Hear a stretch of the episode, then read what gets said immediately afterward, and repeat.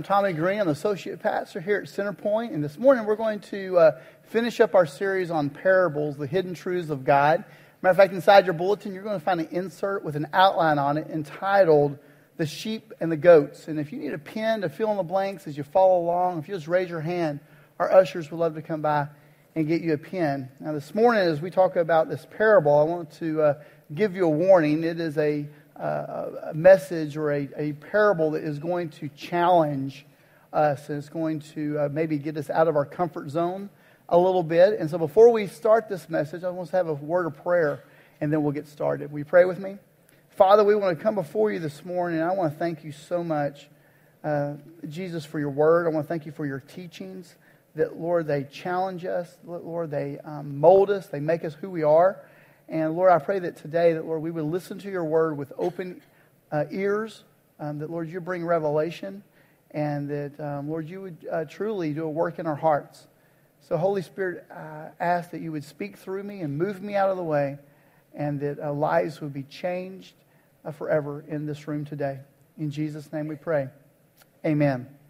Well, the first point on your outline, point A, says this Jesus told a parable of a shepherd separating sheep from goats to explain how he will separate faithful followers from unfaithful people. Jesus tells this parable in Matthew 25. He says, But when the Son of Man comes in his glory, and all the angels with him, then he will sit upon his glorious throne. All the nations will be gathered in his presence, and he will separate people as a shepherd separates the sheep from the goats. He will place the sheep at his right hand and the goats at his left. Then the king will say to those on his right, Come, you who are blessed by my Father, inherit the kingdom prepared for you from the creation of the world. For I was hungry, and you fed me. I was thirsty, and you gave me a drink. I was a stranger, and you invited me into your home. I was naked, and you gave me clothing. I was sick, and you cared for me. I was in prison, and you visited me. Then these righteous ones will reply, Lord, when did we ever see you hungry and feed you, or thirsty and give you something to drink, or a stranger and show you hospitality, or naked and give you clothing? When did we ever see you sick or in prison and visit you? And the king will say, I tell you the truth. When you did it to one of the least of these, my brothers and sisters, you were doing it to me. Then the king will turn to those on his left and say, Away with you, you cursed ones, into the eternal fire prepared for the devil and his demons. For I was hungry, and you didn't feed me. I was thirsty, and you didn't give me a drink. I was a stranger, and you didn't invite me into your home. I was naked, and you didn't give me clothing. I was sick and in prison, and you didn't visit me. Then they will reply, Lord, when did we ever see you hungry or thirsty or a stranger or naked or sick or in prison and not help you? And he will answer, I tell you the truth. When you refuse to help the least of these, my brothers and sisters, you're refusing to help me. And they will go away into eternal punishment, but the righteous will go into eternal life. Now, Jesus used this illustration of a shepherd separating sheep from goats to illustrate how, when he comes back at the end of the age, that he will separate righteous people from unrighteous people, from faithful people from unfaithful people. And when he was telling this illustration, the people that he was telling this to would have totally got this picture because uh, they lived in a culture where shepherds would allow sheep and goats to all be in the same herd. And so during the day, they would let the sheep and the goats graze upon the hillsides and upon the pastures, and they would watch over them. But every night, they would bring those, that herd into a, a place, and the shepherd would stand where there would be a holding pen on one side and a holding pen on the other, and he would separate the sheep onto to one holding pen and the goats onto the other. Because sheep and goat don't, uh, they don't bed down well together. And so this, is, this would be a picture that they would have had very vivid in their mind. Another thing that would have stood out to them is the fact that the sheep were the ones that were rewarded and the goats were the ones that were punished. And this is a note on your outline. And it's this that sheep recognize, listen to, and obey their master's voice while goats are stubborn and resist being told what to do. Uh, sheep are the type of animals by their nature, they can recognize the sound of their master. And they can be out in the hills and being far away. And as long as they can hear their master's voice when he calls them, they'll come to him and do what he's asking them to do. Matter of fact, I, I found a video online of a, a, shepherd that actually does. He's out on a hillside and he starts calling his sheep. And I want you to, to watch what happens.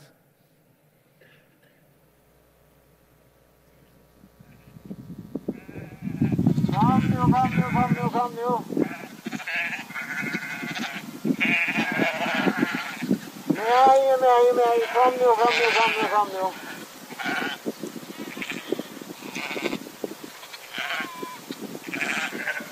Kom nu, nej, nej, nej, nej, I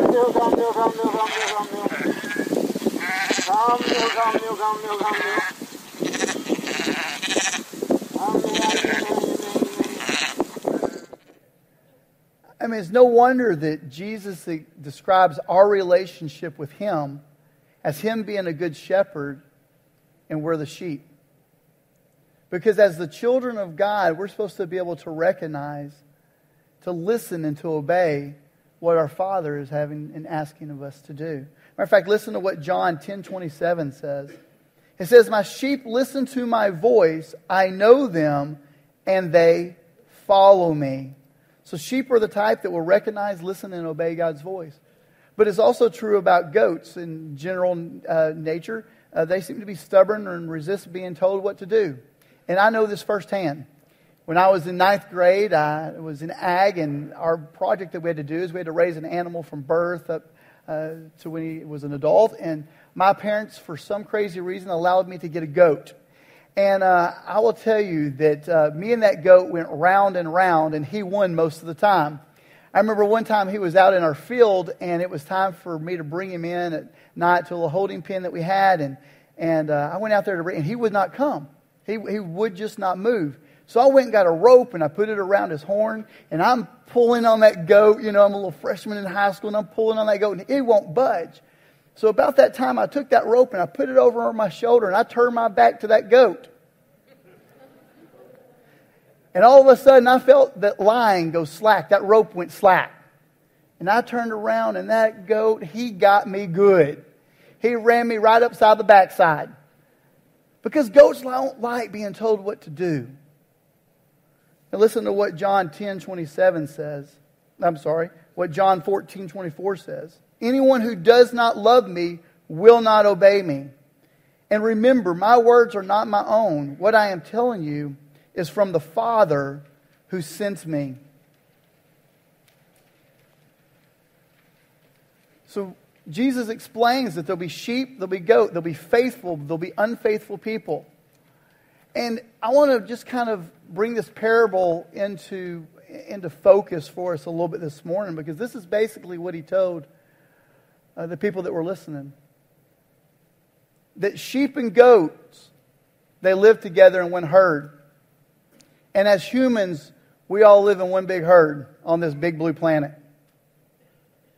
We live in the same cities.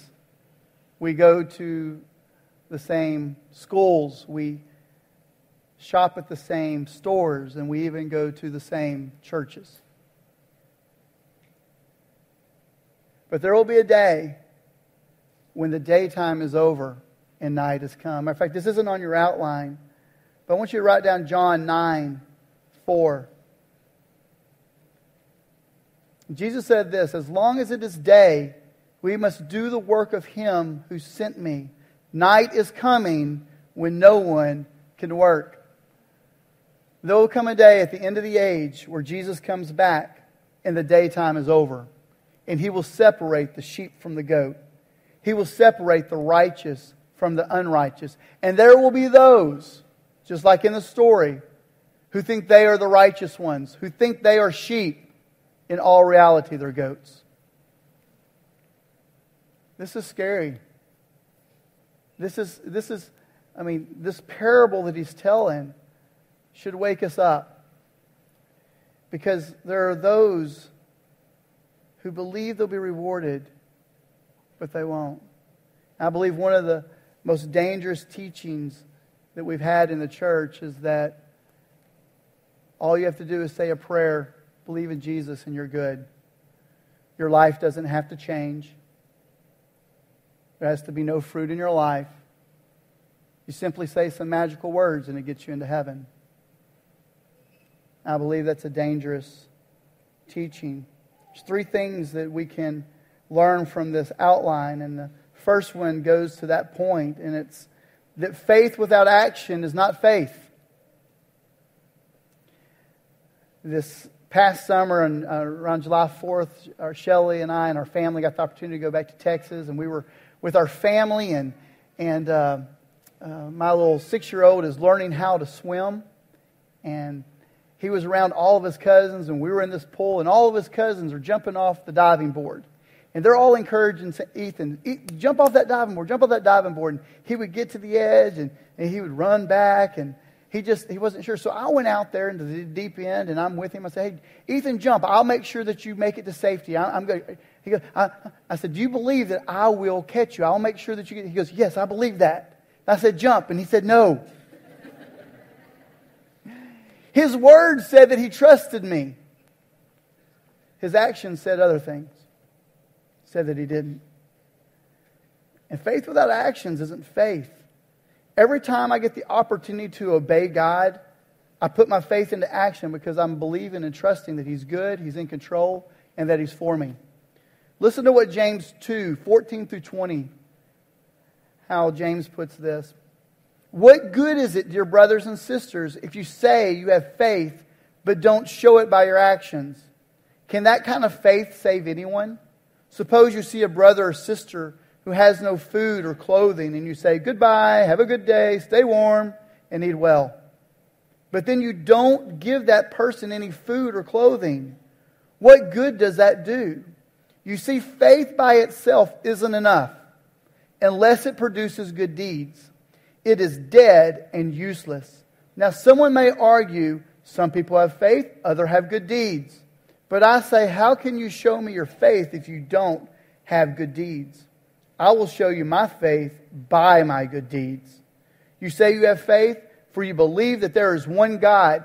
Good for you. Even the demons believe this, and they tremble in terror. How foolish. Can't you see that faith without good, good deeds is useless. There is a difference believe, in believing in Jesus and having a relationship with Jesus. A relationship with Jesus produces good works because we become like the one that we're having a relationship with. Here's a note for us this morning. Good works are not the cause of salvation, but the effect of salvation. I don't do good works to be accepted by God. I do good works because I am accepted by God.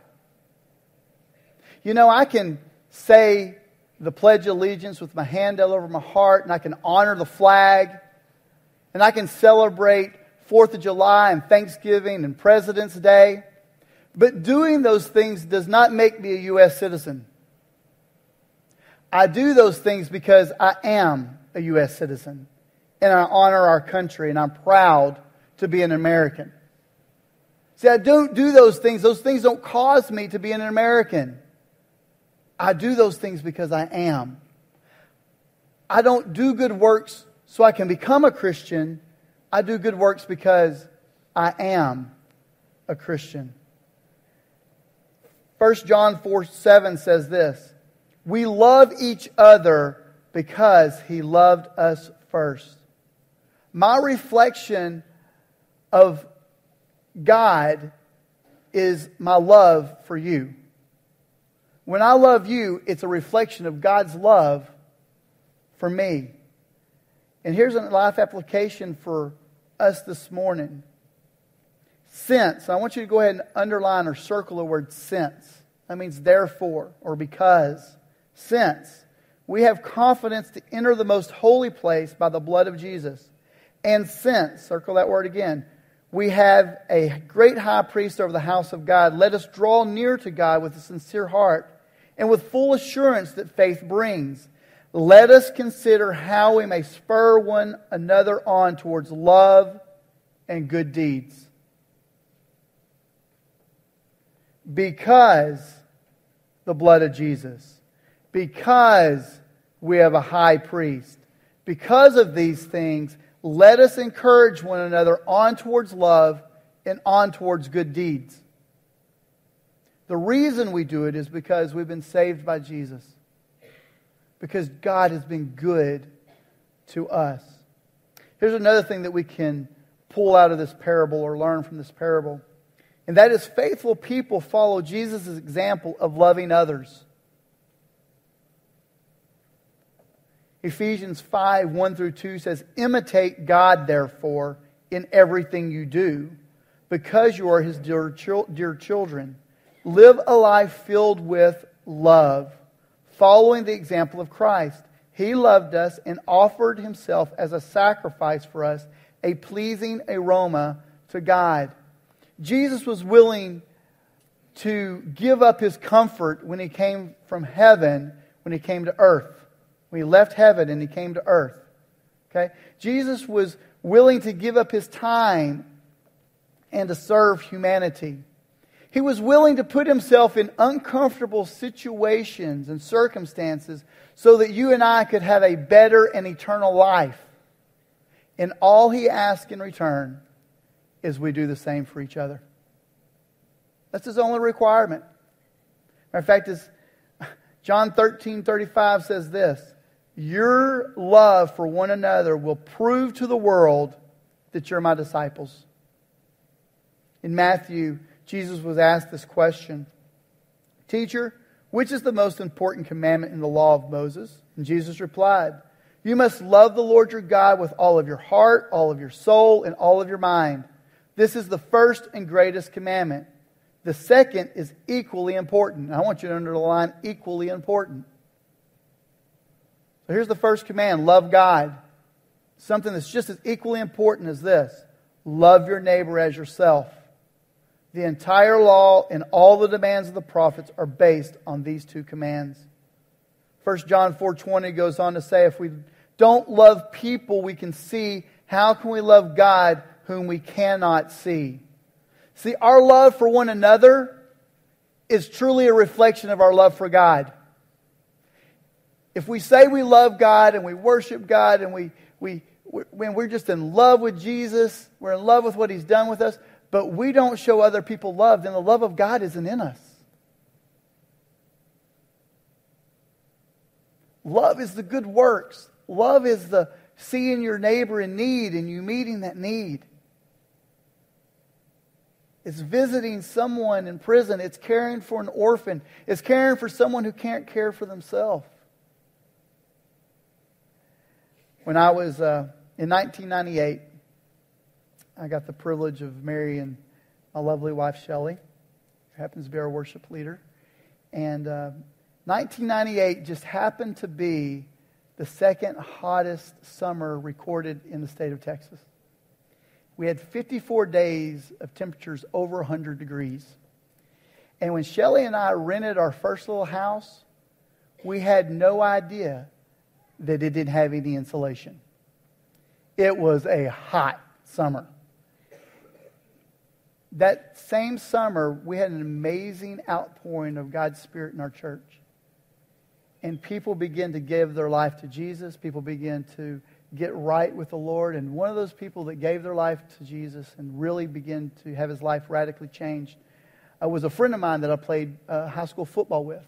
And he and his wife came over to our house one night, and we're having supper and we're talking, and it's like we're like pouring sweat off of our, our foreheads. I mean, it's so hot in there. And uh, I told him, I said, listen, I am so sorry that it's this hot. You know, we, we didn't realize this house didn't have insulation and everything. And he left for the night, and the next day he called me. He said, I'm going to be over at your house next Saturday, and we're going to put insulation in your house. I said, You don't have to do that. It's hot. He goes, I'm going to be there at 4 o'clock in the morning. He comes over to my house at 4 o'clock in the morning, and we both get up in the attic. It's still over 100 degrees in my attic. And for four hours, we begin to lay down insulation. And we got down, I told him, I said, Man, you did not have to come do that. He said, You know what? God has changed my life. He's doing something in my life that I can't explain. How can I not do good things for other people? It impacted me.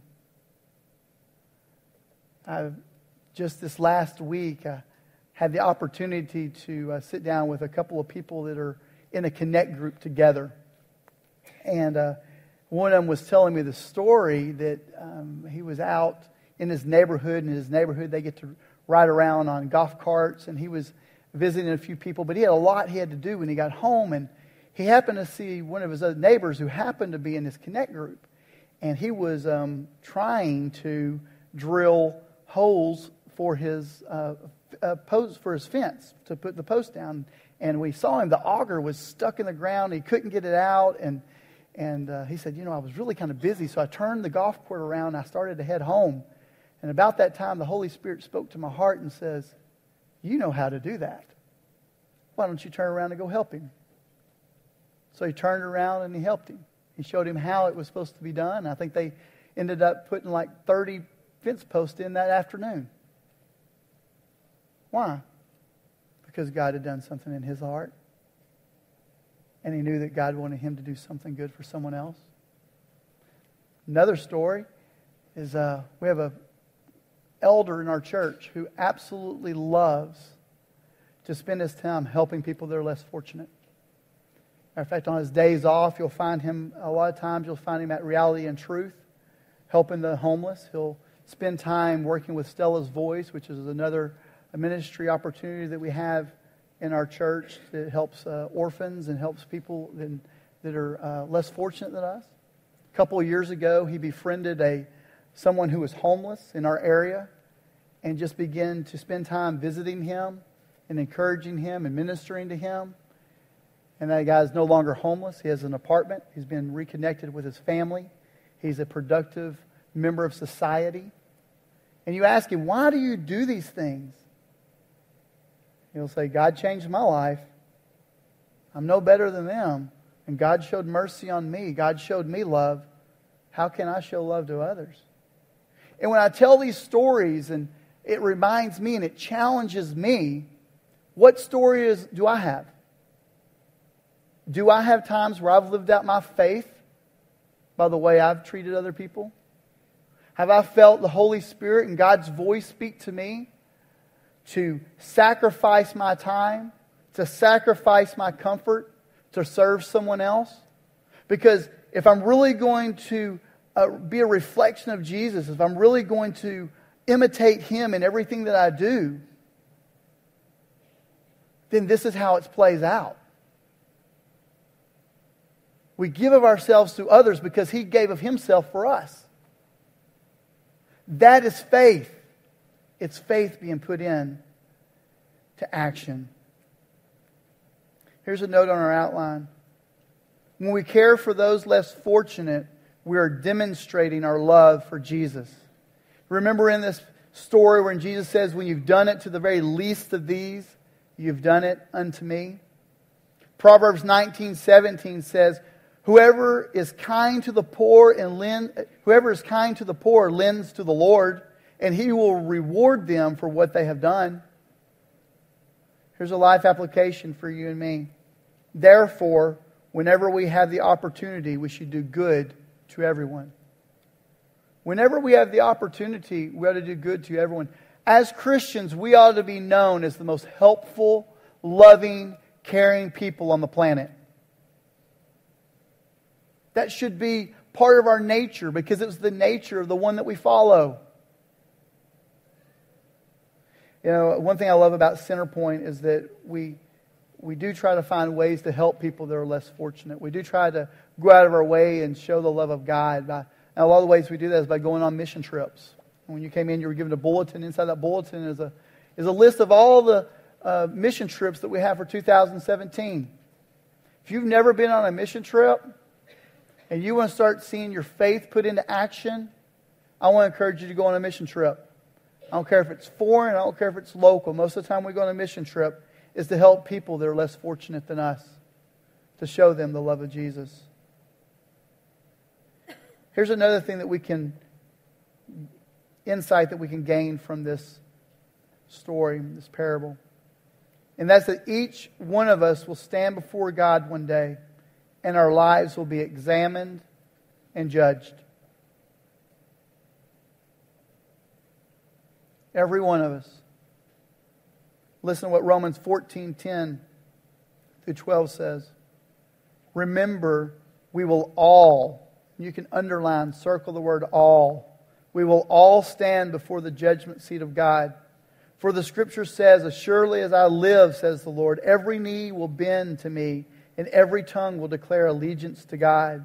Yes, each of us will give a personal account to God. 2 Corinthians says, For we must all appear before the judgment seat of Christ, and each one may receive his due for the things done in the body, whether good or bad. None of us will escape standing before Jesus, where our lives will be examined, and all of us will have a, an account for our faith being put into action, and whether our faith was put into action or not. And I know when I stand before Jesus that day, this is my prayer. I pray this a lot. Lord, when I stand before you, I want you to hear him say, Well done, my good and faithful servant. My good and faithful servant. You were like a sheep who recognized my voice, who listened to me, who obeyed and followed the things that I had for your life. Here's a life application for us this morning. Examine yourself to see if your faith is genuine. Test yourself. Surely you know that Jesus Christ is among you. If not, you, had failed, you have failed the test of genuine faith. We need to examine ourselves. We need to ask ourselves what stories will those that know us, what stories will they tell about us? I mean, if someone was to examine your life, could they say, man, he put his faith into action by this? He lived out his faith and he was like Jesus in this way.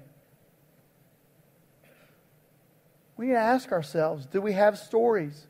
Because here's what I know that God is not going to judge us on how much we know about Him, how much Scripture we know, how much knowledge we have about God. He's going to judge us on whether we put that knowledge into to practice. Good intentions don't mean a lot. We all know that. Are we living out our faith? This is not on your outline, but I want you to jot down Matthew 7, somewhere around verse 20 in that area. Jesus says this. He says that you can know, you'll know a good tree because a good tree can only produce good fruit. A bad tree can only produce bad fruit. In the same way, you can identify people by their actions. Are our actions living up and lining up with our faith. 2 Thessalonians 1:11 says, "So we keep on praying for you, asking our God to enable you to live a life worthy of his call." Underline that, to live a life worthy of his call. Lord, I want to live a life worthy of your call. I want to live to be a faithful follower of Jesus Christ. May He give you the power to accomplish all the good things your faith prompts you to do. Faith comes by hearing, and hearing by the Word of God.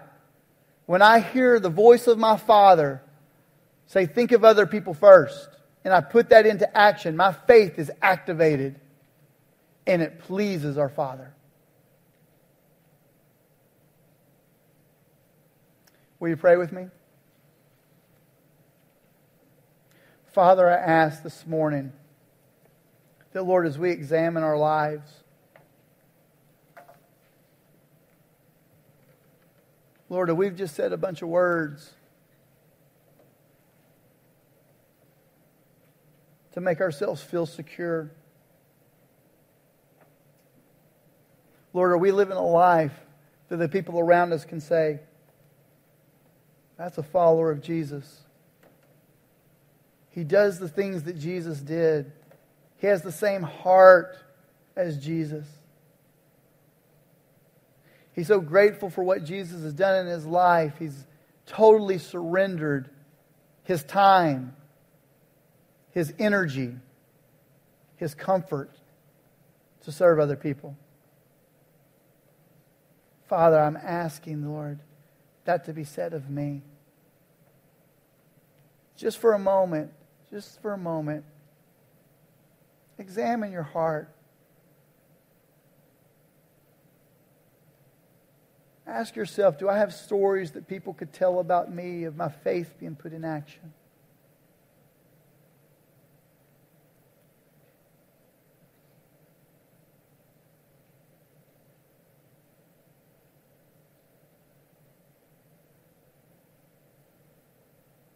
And then ask the Father what He wants you to do. Just like a sheep can hear his master's voice from a far away, from a far distance. Holy Spirit, help us to have ears to hear what our Father is saying right now. Father, how can we activate our faith? Don't want to go do, do just a bunch of good stuff just because I feel guilty. Holy Spirit, we want to hear what you're saying to us. We want to acknowledge you in all of our ways so that you'll point us in the right direction. Father, we thank you for our time together this morning. Lord, I pray that um, you would change the way that we live based on your scriptures.